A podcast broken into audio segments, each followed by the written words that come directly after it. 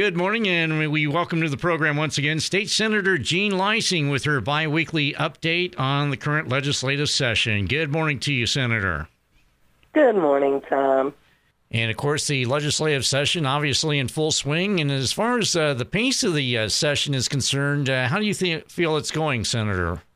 I think it's been very busy and and actually quite quick in some ways, seeming more like a short session than a long session, but uh, maybe that's not a bad thing. I mean, I think uh, the bills that are going to likely move are are uh, being heard, and truthfully, the last uh, committee meetings will be heard uh, this week, this coming week now, and so and then all bills that had started in the Senate uh, will have to pass over to the House, and bills that started in the House will come over to the Senate. So, um, in you know, some sometimes people refer to that as halftime, but technically, after a bill passes both the Senate and the House, if there were significant, it goes back to the first House uh, to see if they agree with those changes, and if not, the bill goes to what is considered uh, called a conference committee, where two senators, one from each party, and two representatives, one from each party, have to duke out the differences.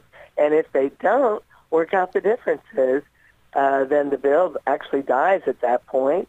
Or if they do, it goes on to the governor. And of course, the governor has choices of whether to sign it into law, let it become law without his signature, or veto it. So uh, it's amazing how uh, we are almost to that halftime point. So, but some of the priority bills, uh, Tom, that are moving that I think will will actually um, move it through the entire process would be Senate Bill 1, which is the mental health bill. And uh, actually, Senator uh, Crider uh, from the Greenfield area is actually the primary author of this bill. But Senator Crider realized, I believe, oh, a few years ago when uh, in his kind of post-retirement from being a conservation officer, he worked at the um, Hancock Hospital in the as, as security and realized how many mental health folks actually end up coming to the hospital and so he has really worked hard on this issue. And so his goal is for us to build out a system of certified behavioral health clinics is what they're going to call them. And now the other thing that probably listeners don't realize, but a few years ago, uh, drug addiction was also categorized under the mental health um, category. And so um, they now, because they group that together, there seems like there's a much greater demand for mental health services. So there are currently only 24 community mental health centers in the state uh, of Indiana, and I think uh, if Senator Crider gets his way, there will be uh, there'll be much more available. So when people either are afflicted with a traditional mental health issue or uh, a person that they love is impacted by addiction, they will uh, more easily access services. So I think that bill, well, it passed the Senate unanimously. So that's how much support there's there. So I think that's a big one. Another bill that is moving that I think will uh, move out of the Senate this coming uh, week without – not likely unanimous support, but this bill would be Senate Bill 4. And Senate Bill 4 also health, but this is the one that is going to work on uh, the county health departments and what they're able to offer and provide for uh, community residents. And so some people are going to say, what, they're trying to take it over? And that isn't really what's going on. Actually, uh, what's really happening is they realize that um, not all the county health departments are kind of operating at the same level. And we have lots of folks um, who are really not seeking the services that they probably should or could from um, the county health departments. I think when people initially think of county health departments now, they think of uh, the COVID issue, and this is be- beyond COVID. This has nothing to do with it.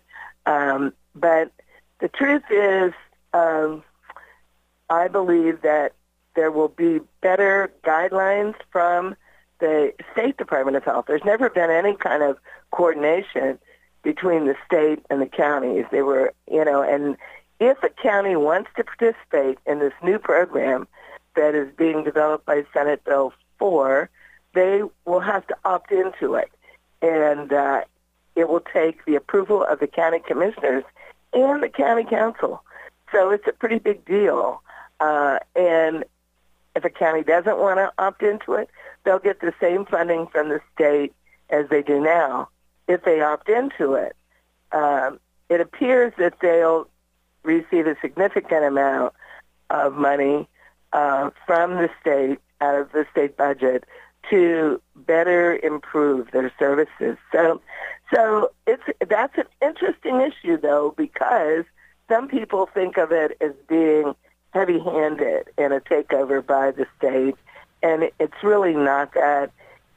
People don't realize that we are really low in many categories of health uh, when you compare us nationally, and we spend very little compared to other states on our community health or county health services. So, so that's a, that's another big deal.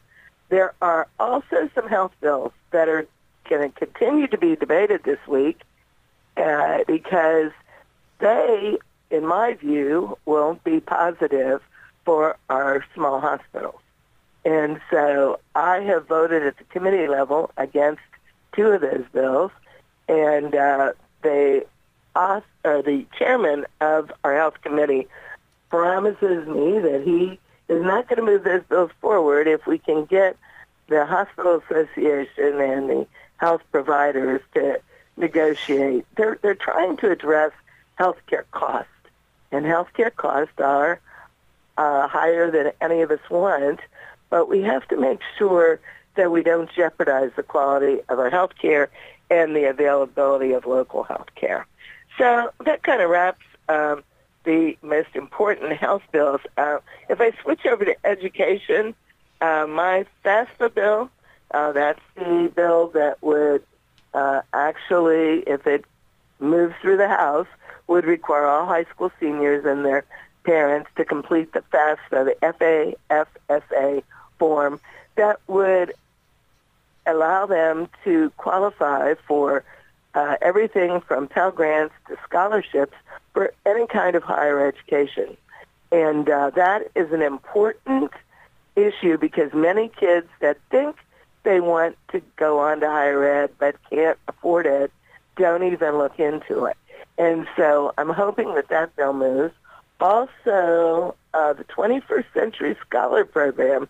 The 21st Century Scholar Program is a program that kids sign up for in the seventh and eighth grade, and if they keep their grade level high, and when I say high, it's reasonably high. I believe it's uh, 2.5 out of 4.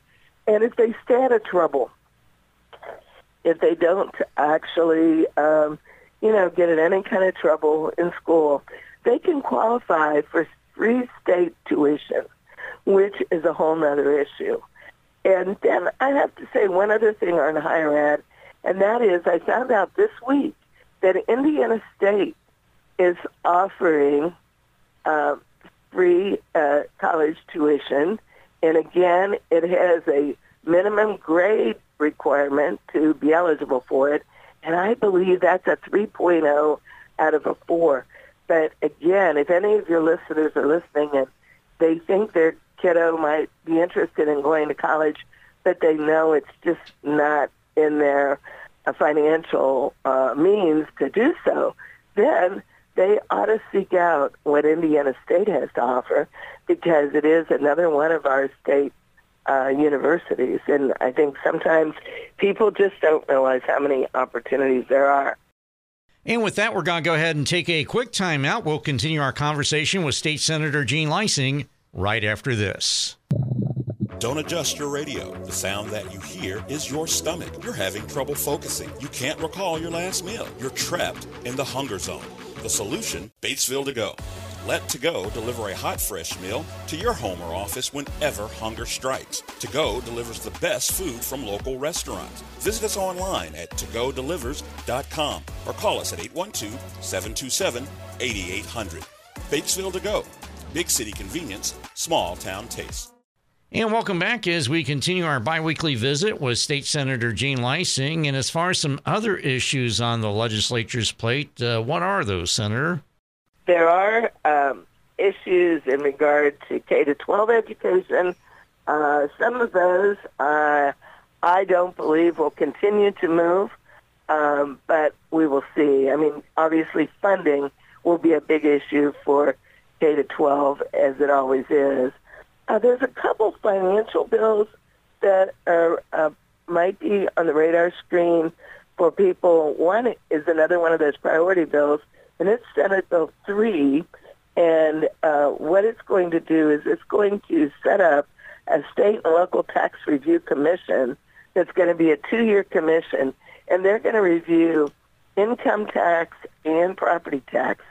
So we could only hope that this commission comes up with a way, um, I would say, to especially address, once again, the property tax issue. Property taxes seem to continue to creep upward, and part of that is uh, it's based on a value of homes or properties. And guess what happened uh, just in the last couple of years? Those values have trended up, and so people's property taxes are going up based on that. And uh, it's not going to be a pleasant thing for people when they get their property tax statement. So I think that's um, it's a pretty big deal. But again, there's no instant relief.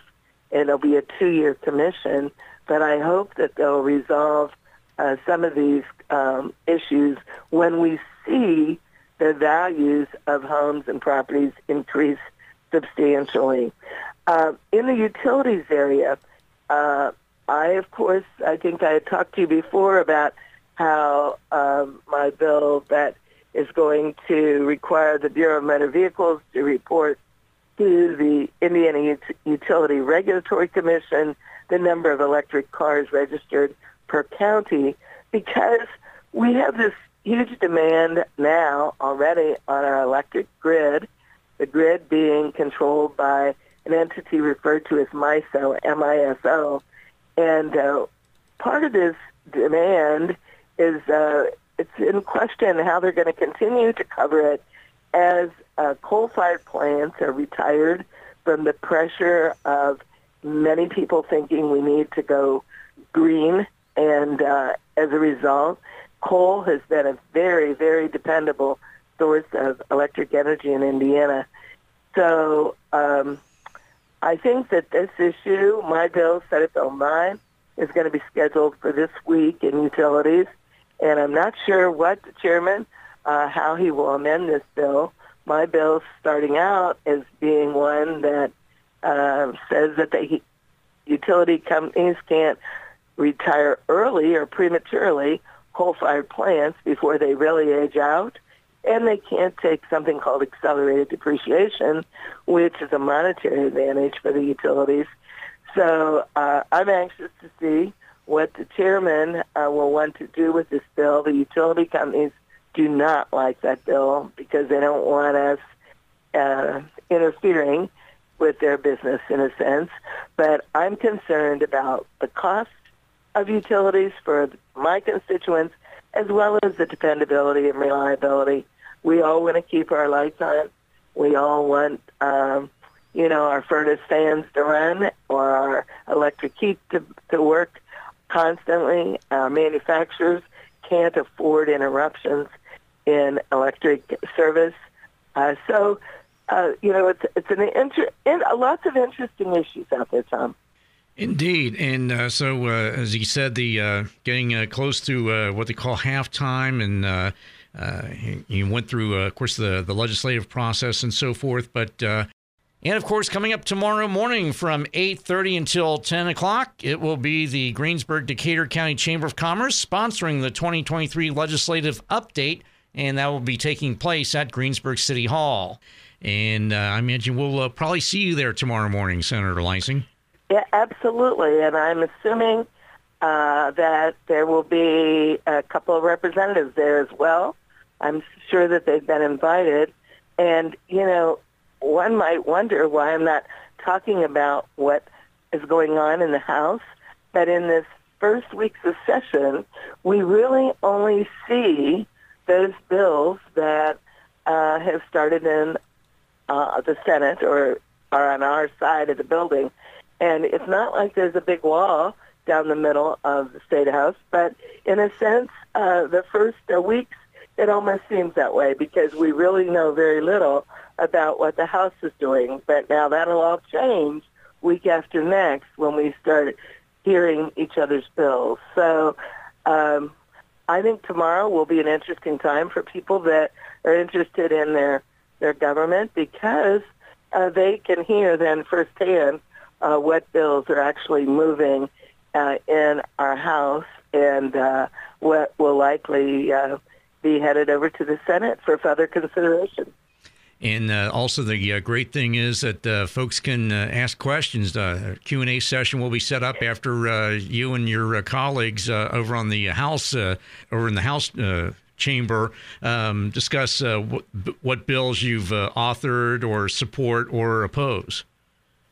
That's exactly right. Uh, and so I think that, um, you know, all of those are great opportunities for people that, because, you know, when we talk about what bills are moving and whatever, there's somebody that's out there listening that says, well, she never even mentioned XYZ bill. And that's the bill they were hoping to hear about today. And, you know, I think that uh, if they do uh, come tomorrow, they can try to catch up on, you know, many bills, Tom, don't survive the process. I'm going to say that of the nearly 500 bills that were filed in the Senate, my guess is, um, oh gosh, there may be uh, 200 or so of those bills that actually move over to the House. I'll know uh, by the next time that I talk to you. Uh, but then actually, the, even of those bills, only probably half of those will make it to the governor's desk. And people might say, well, gee, is that good? Well, it probably is good because if every bill, every idea that someone had as a legislator passed, uh, we would have so much legislation on the books that some people would say is maybe you wouldn't feel like you could breathe anymore. So we don't want to overly legislate over excessively, but we do need to address those issues that are concerning the majority of our constituents. The other thing I was going to say is to give people my uh, toll-free number again if they do have an issue and can't make it tomorrow. That number, uh, calling at the State House, is 1-800-382-9467, 1-800-382-9467. And they would then ask for my legislative assistant, Carolyn, and she will make sure that I get that message. And I think this time of the year when it's busy, that is actually a better way to get a message to me than just emailing. So I just wanted to throw that in there in case someone uh, can't get there tomorrow and they have an issue that they're really concerned about. All right, sounds good. Well, as always, uh, State Senator Jean Leising, we appreciate your time. Stay well. We uh, look forward to seeing you tomorrow and uh, look forward to hearing from you once again in uh, about two weeks. Yeah, it's great, Tom. Thank you so much.